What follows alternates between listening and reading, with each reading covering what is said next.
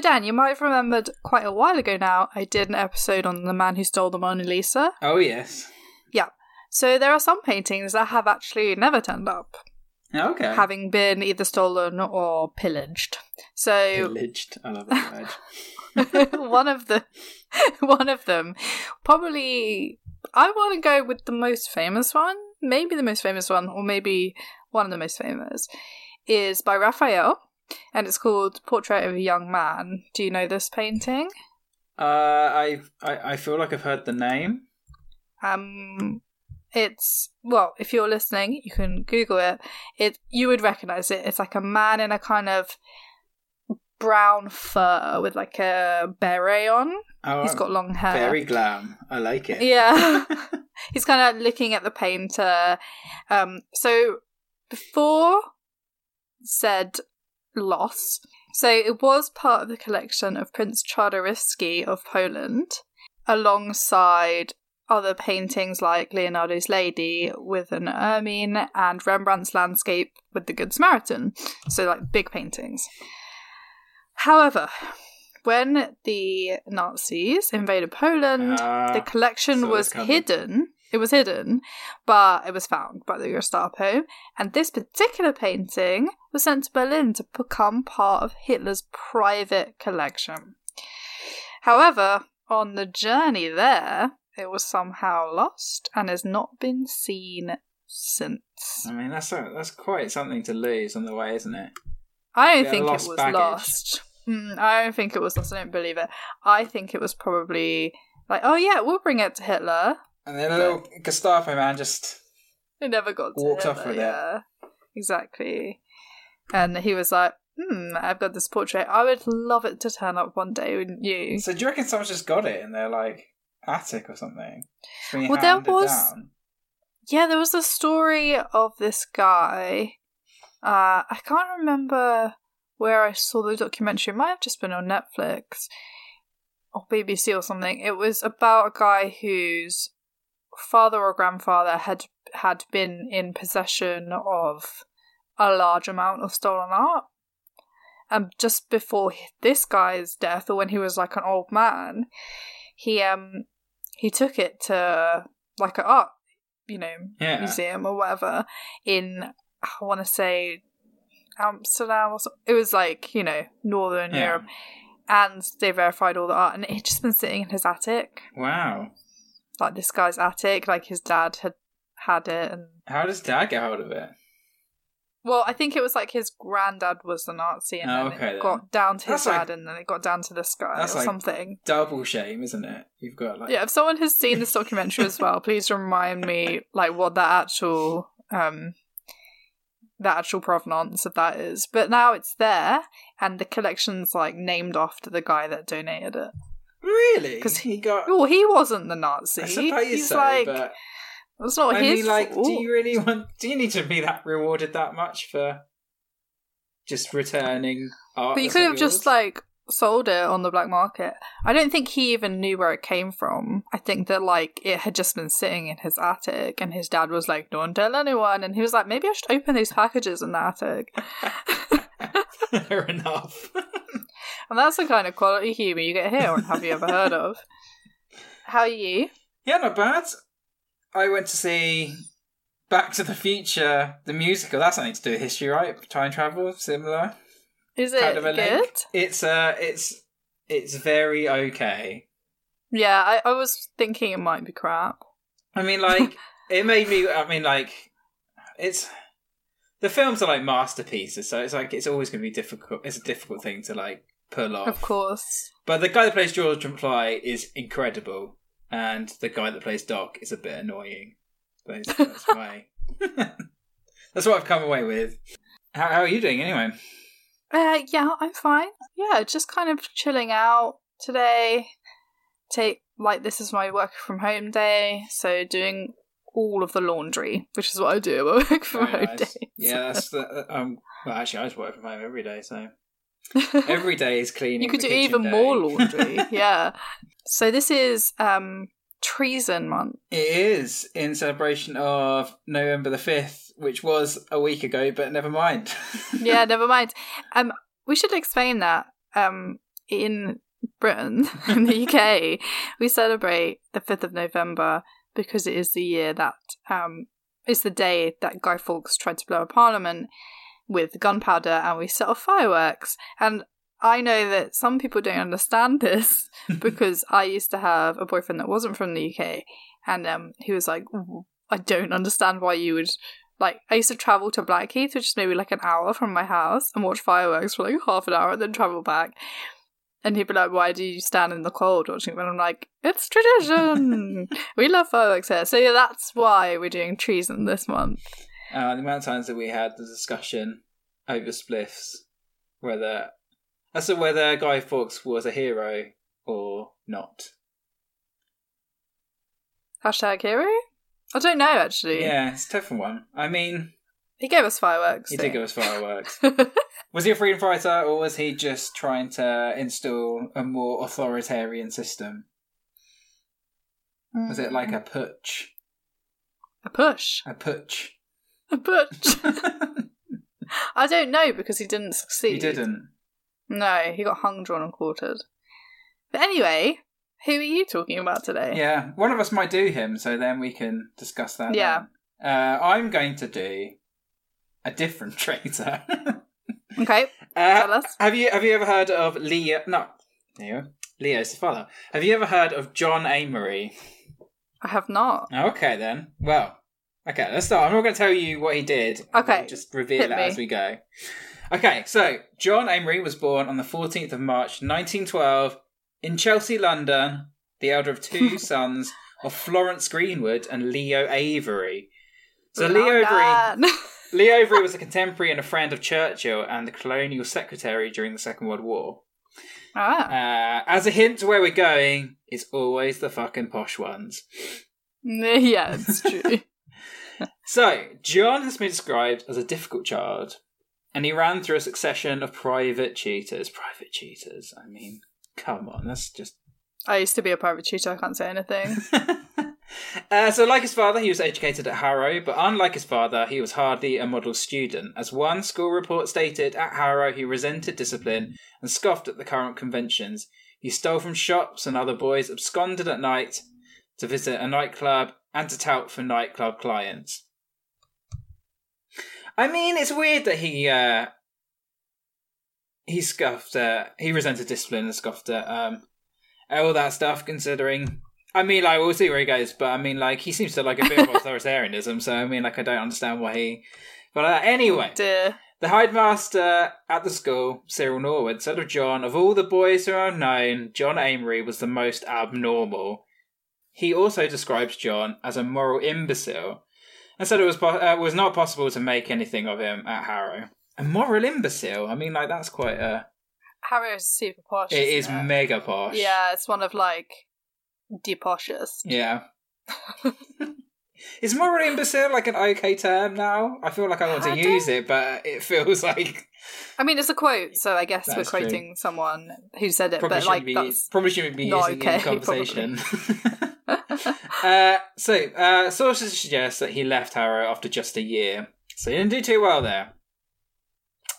Uh, and one might argue that he did make, I mean, something of himself, but that something was not in any way good. Uh, now, I don't think a bit of rebelliousness at school is anything to be ashamed of, but in his case, it would grow into something pretty repugnant. Um, very much living in his father's immense shadow, John strove to stand out. He tried to set himself up in the glamorous world of 1930s films, uh, but clearly didn't have the mind for it. Over a period, he, he set up a number of independent companies, all which failed. And he was bankrupt by 1936.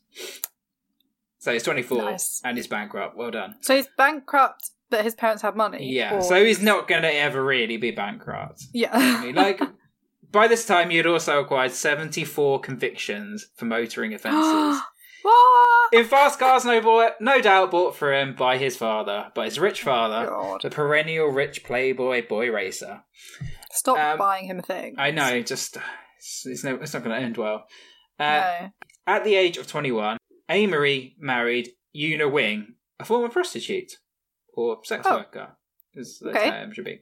Uh, despite constantly appealing to his father for money uh, to keep them living the high life, He was never able to earn enough to keep her for himself. So she was still uh, plying a trade. I Yeah. guess is the is the way to put it. Uh, ba ba ba. Da, da, da. So, as a posh boy and the son of such a senior conservative, it's no surprise that John was a staunch anti communist. However, he took this much further than his father. Following his declaration of, da- of bankruptcy, he decided to embark on an adventure. Uh, 1936 Oh no. marked the beginning of the Spanish Civil War. Fascist military forces under Gen- General Francisco Franco launched a military coup against a democratically elected liberal left coalition government. Uh, and many went to Spain to join the International Brigades to help defend progressive politics and, and join the fight against fascism. So, in many ways, this marks the beginning of the Second World War in Europe. John, however, did not do that. Instead, Amery told his family he had joined Francisco Franco's nationalists, where he claimed to have been awarded a Medal of Honor while serving as an intelligence officer with Italian volunteer forces. So he joined the fascists. Oh dear. In actuality, he worked for Franco in a much less glamorous role uh, of liaison with the French um, Cagoulard, uh, or the fascist groups, basically, as a gun runner. So are we assuming he speaks Spanish then? He, uh, I think he speaks French. I don't know about Spanish. Okay. Because following the war's conclusion, John moved to France, uh, where he became chummy with Jacques uh? The, fa- the French fascist leader. I can't pronounce his surname. Surname. I can't speak French. Um, so, with him, he travelled to Austria, Italy, and Germany to see the effects of fascism in those countries. Uh, although clearly having fascist leanings, he became a staunch supporter of National Socialism, believing uh, that it was the only alternative to Bolshevism. Um. So after this, he chose to settle permanently in France and remained in, the Vichy zone following the German invasion in June 1940. Uh, apparently, Amery's posh boy personality antagonized the Vichy regime. Uh, he made several attempts to leave, but was not allowed. So he was kept in France. And so the head of the German Armistice Commission offered Amery a chance to live in Germany to work in the political arena. So, in September 1942, Hauptmann Werner Plack gained uh, Amery the French travel permit he needed, and in October, Plack and Amery travelled to Berlin to speak to the German English Committee. After that, he met Adolf Hitler, and the Fuhrer was very impressed by him. And so Amery was recruited by the Nazis and began making pro Nazi broadcasts in Berlin, attempting to appeal to the British people to join the war on communism.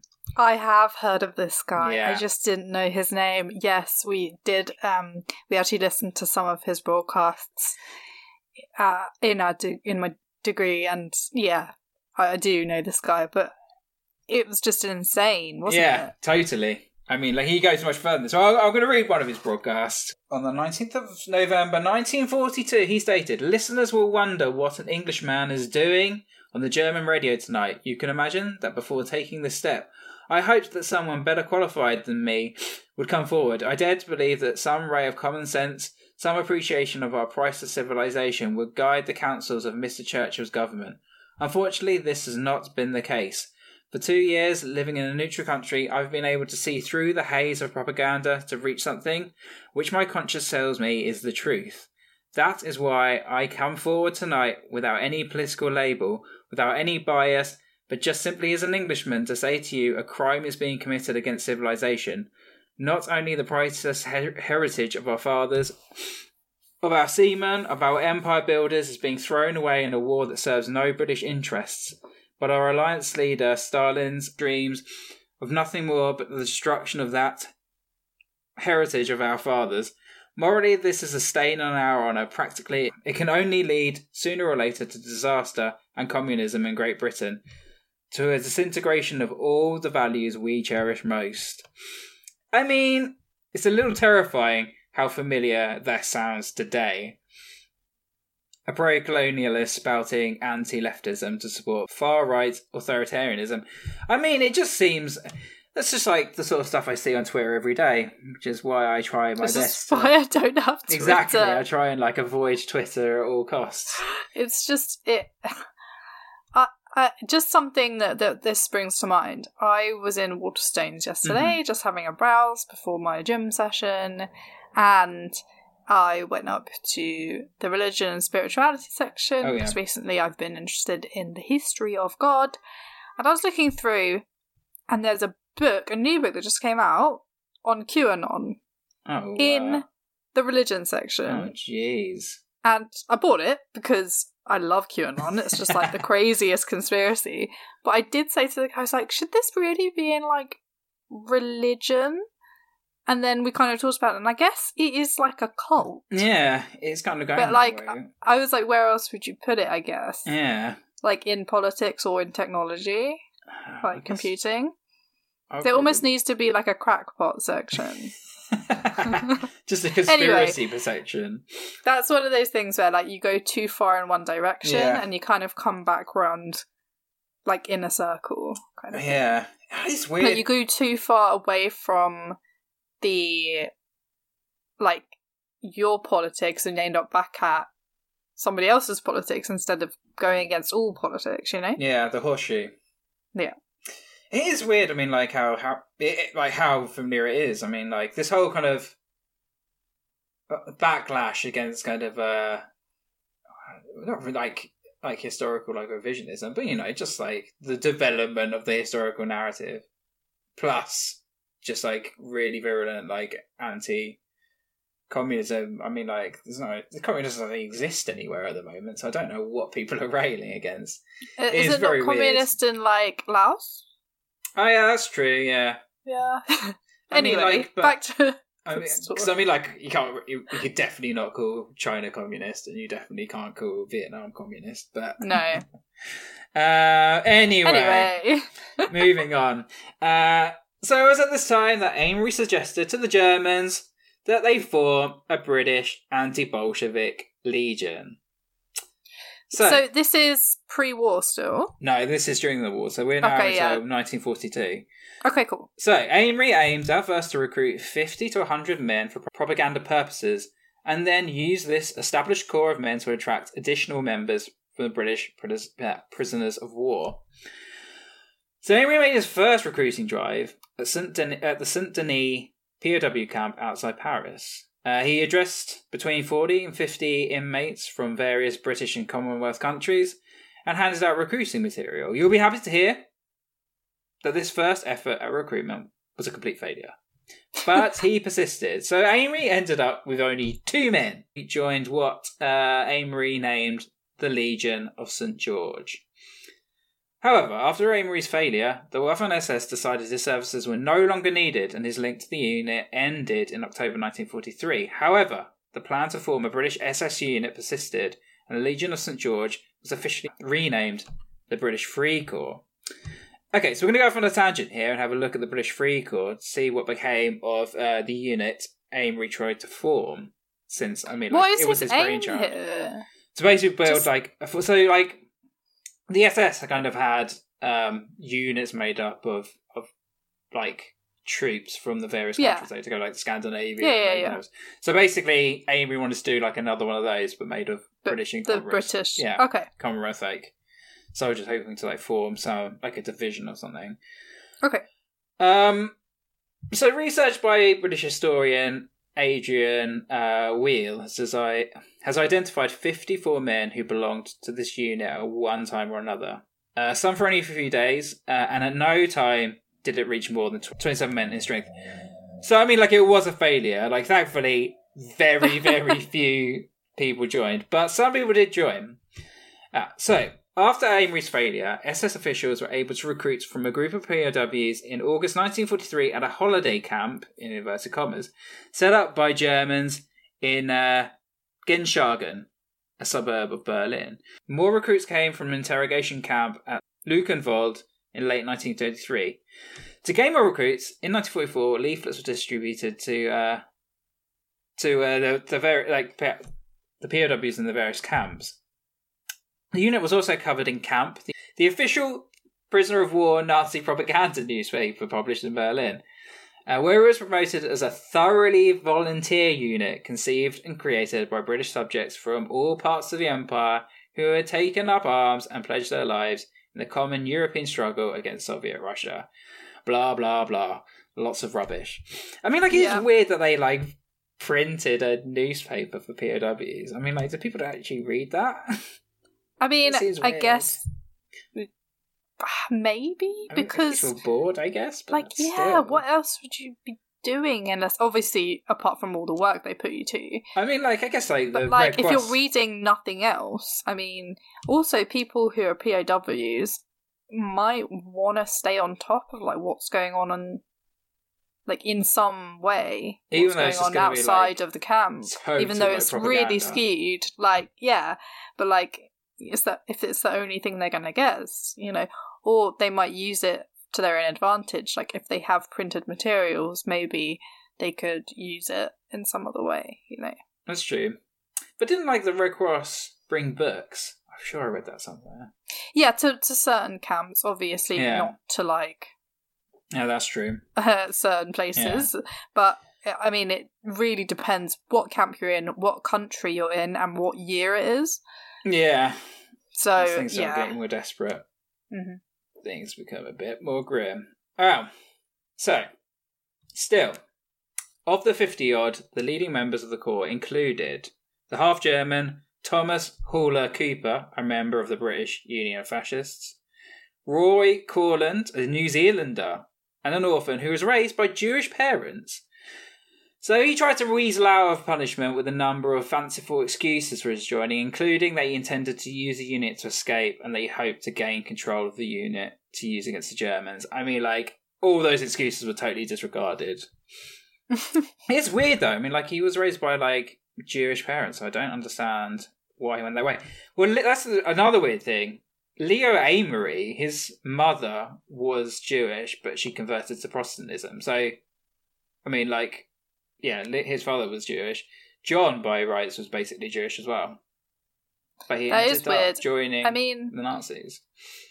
that though like maybe he didn't view himself as jewish because he didn't practice it yeah.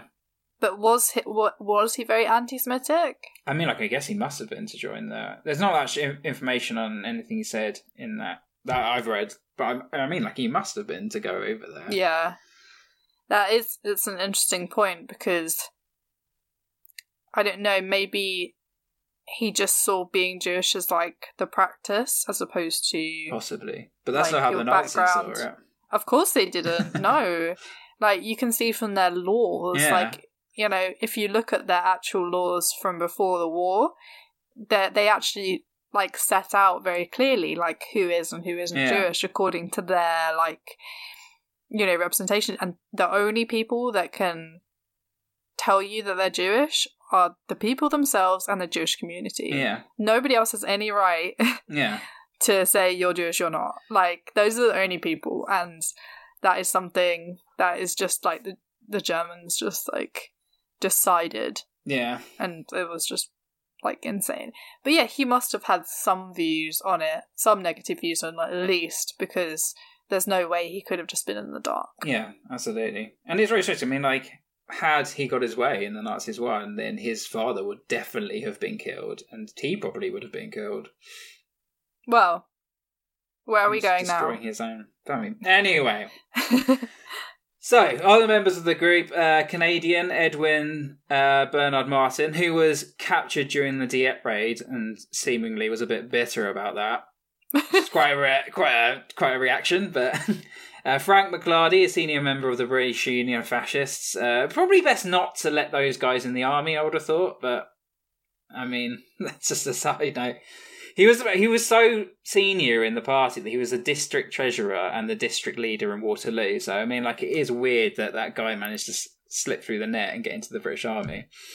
And also Alfred Minchin, a British merchant seaman and the man who came up with the name the British Free Corps. So these men uh, later became uh, known among the, the the Legion as the Big Uh, oh no, and John Wilson. They became the Big Six. However, there was a lot of imperial politics, unsurprisingly, as the men fought one another for control of the unit. So the members kind of frequently fell into and out of favour. Um, so in March 1945, the British the British Free Corps was deployed with the 11th SS Volunteer Panzer Grenadier Division Nordland, um, which was largely composed of uh, Scandinavian volunteers uh, and took part in the defense of Berlin. So they actually fought. Wow. That is crazy. In the final At this battle, point, it's crazy. surely, like they knew that this wasn't. I know, yeah, gonna it was go over, their way. but they still It's want to fight. nearly over. It's like so close to being over. On the night, 29th of April, uh, the Nordland unit decided to break contact with the Russians and head west into Anglo-American ca- captivity. So this was obviously to avoid harsh treatment by the Russians, but ironically, ending up in Anglo-American hands would inevitably result in a charge of treason uh, for these guys, which carried the death penalty. But what of Amery? So yes, what A- happened to him? Amery continues to broadcast and write propaganda in Berlin until no- late 1944. After this, he moved to Mussolini's puppet state in northern Italy, the RSI, or the Italian Social Republic, also known as the Salo Republic, where he made propaganda speeches on behalf of Benito Mussolini. But by this time, the noose was closing. The Allies were advancing up the Italian peninsula, and the Republic was close to collapse. On the 25th of April, 1945, Amery was captured along with his French mistress, Michelle Thomas, by the Italian partisans Garibaldi Brigade near Como. I love the name I know, it's a Garibaldi. good name. It's one of the best names. Um, so he had a mistress. Then, Oh, yeah. And did he have any children with his actual wife? Uh, I'm, I I'm don't think sure. so. I'm not sure. They didn't list any. I don't think that Okay. Um, so, Amery and Thomas were initially set for execution, but both of them were eventually sent to Milan, where they were handed over to Allied authorities. Upon capture, Amery was still wearing the uniform of the Muti Legion, a fascist paramilitary organisation. So, Amery was tried for treason in London.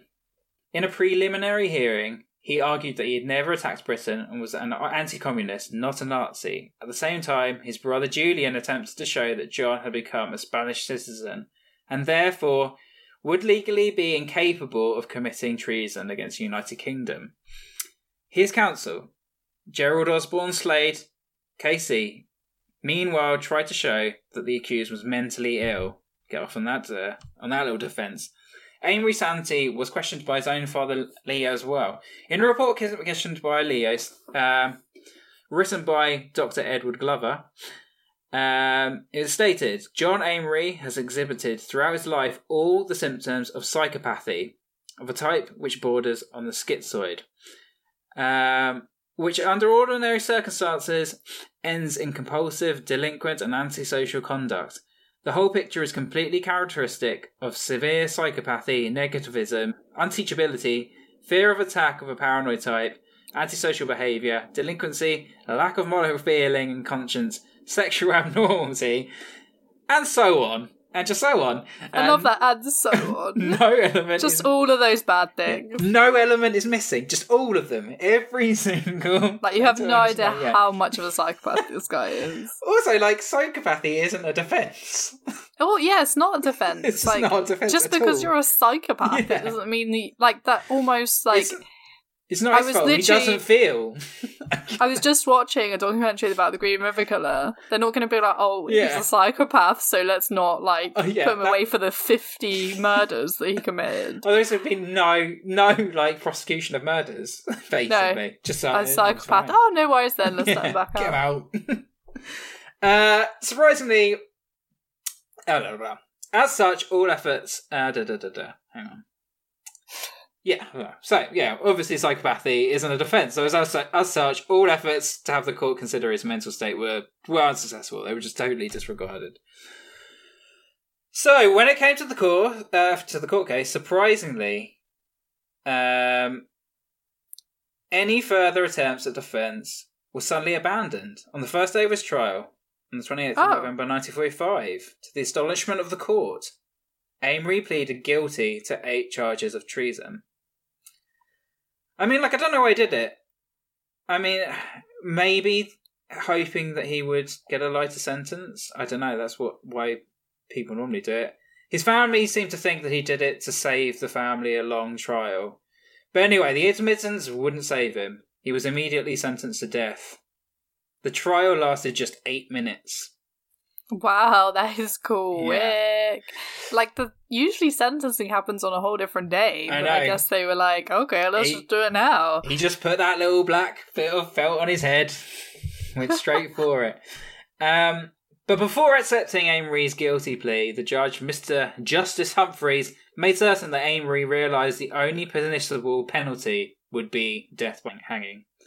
After satisfying himself that Amery fully understood the consequences of pleading guilty, the judge announced this verdict John Amery, I am satisfied that you knew what you did and that you did it intentionally and deliberately after you had received warning from your fellow countrymen that the course you were pursuing amounted to high treason. They called you a traitor, and you heard them, but in spite of that, you continued that course. You now stand a self confessed traitor to your king and country, and you have forfeited your right to live. The Times reported Amery, who was 33, was described as a politician. He took the sentence with complete composure. He bowed to Mr. John Justice Humphreys when he was brought into court, and also after sentence has been passed. While the proceedings lasted, he appeared most of the time to have half a smile on his face. After sentence had been passed, he walked away with bowed head to the cells, uh, cells below the dock. The sudden end of the case was dramatic. I mean, he was just smirking. He's like one of those little shitty kids, you know, Yeah. just smirking in court. Na na na na na. That seems to pop up a lot, especially with like horrible those like Psychopaths. yeah, basically. That's what it's exhibiting. Yeah, like like I was just saying, the Green River Killer documentary that I was just watching. It's one of the it's the new Catching a Killer documentary on Netflix. The Oh, yeah, first yeah. one's on GOK, and he's they took him like around the forest to be like anyone buried here, anyone buried here, because like he killed so many people. Yeah. He's like, um, yeah, I kind of recognize this spot. Can we go that way? Like so casually, and it's like. so. You are a psychopath. People out there are literally just psychopaths. Just nothing. Just nothing inside. It's so weird. No. Ugh. Ah. So it was later claimed that Amery admitted his guilt in order to save his family. I said that already. Bad. So, Amery was hanged in Wandsworth Prison on the 19th of December 1945. Quick, just a few months after the war. Get him out of the way. I like it. Quick. Uh, his remains were buried in the prison cemetery. In 1996, Julian Amery had his brother's remains exhumed and cremated, scattering his ashes in France. And if we didn't need more evidence that maybe the Amery family were kind of dicks, Leo wrote this epitaph about his son.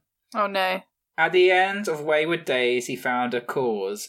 'Twas not his country's, only time can tell if that defiance of our ancient laws was treason or foreknowledge. He sleeps well.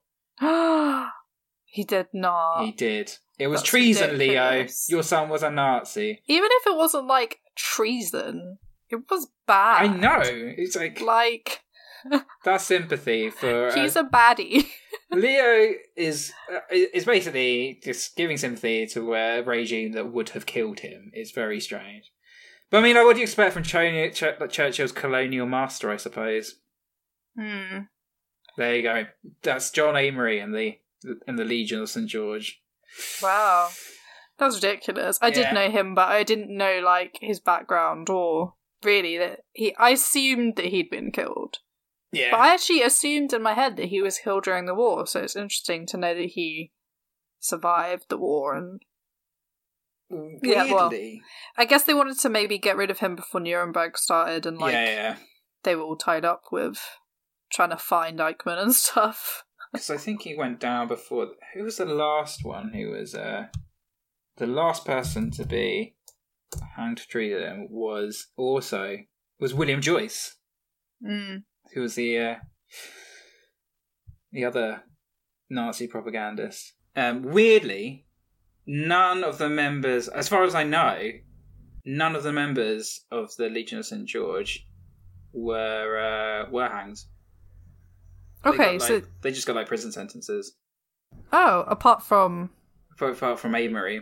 Oh, I Marie. I think like they were fairly like hefty, like twenty five years and stuff. But I don't. Yeah, I don't think even though they actually fought, I don't think Hmm. they actually got. and But they were- maybe they were like, I don't know, because like maybe they were just like with Nuremberg and everything.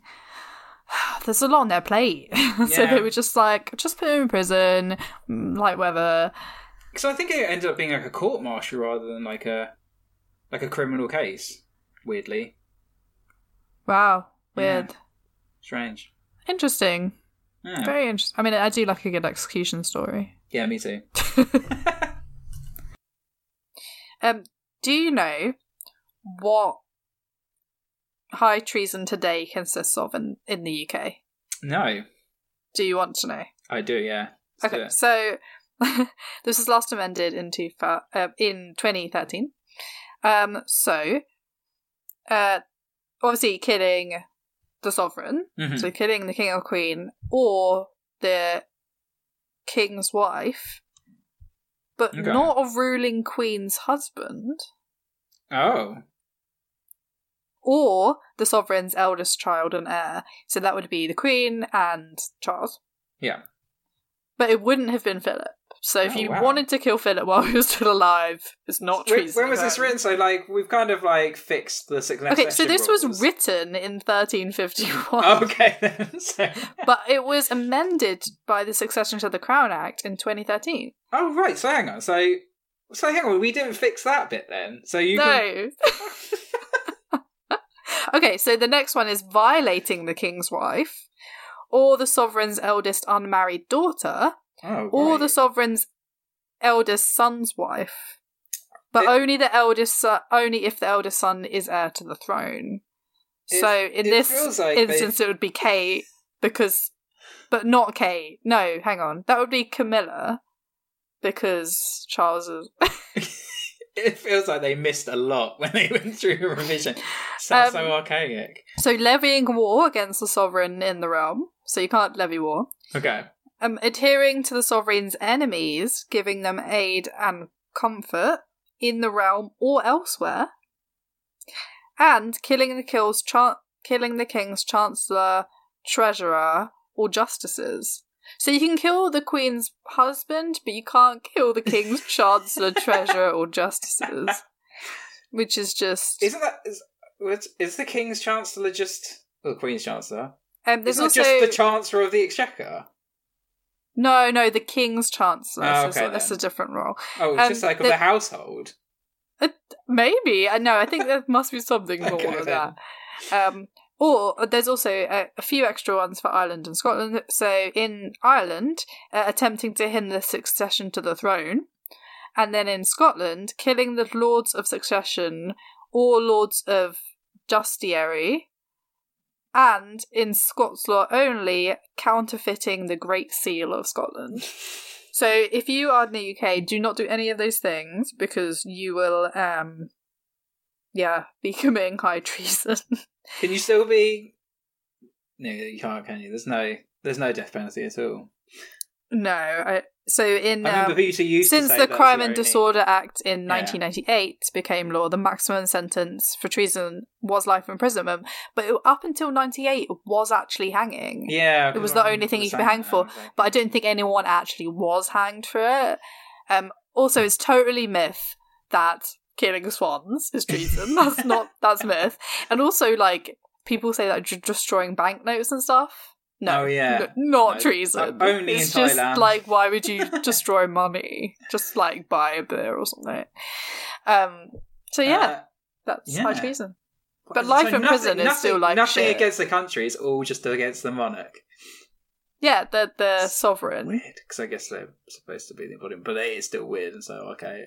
but just like the ones that are just like you could you can can't kill the king's wife, but you can kill, kill the queen's husband. That's just silly. Uh, Is that because like it's a succession thing, so she could get like a new husband and then still like carry on the succession? maybe? But it I just think it is, Like, you know. It just still feels like the two tier thing though that they just totally overlook. So like, that's fine if we just put the succession in, it'll be fine. And it's just like, As long "We as the overlooked this, it's like is we've written it now. There's nothing we can do. I'm not going back. Can't bothered. We already did it once. Like, so next week we'll carry on our treason month. I will be talking about something treasonous, and if you want to stay updated on anything treasonous or anything to do with us, you can follow us on Twitter and Instagram at Have You Ever Pod. And, and follow us wherever you're listening, and maybe leave us a little review. I don't know, five If you stars if you want. I No mean, pressure. that, that, that would be lovely. And if you leave your name or your podcast, then we can hit you up on Twitter and also listen to you as well if you're a podcast. And maybe give you a shout out. So, Totally. And we'll see you next time. Bye. Bye.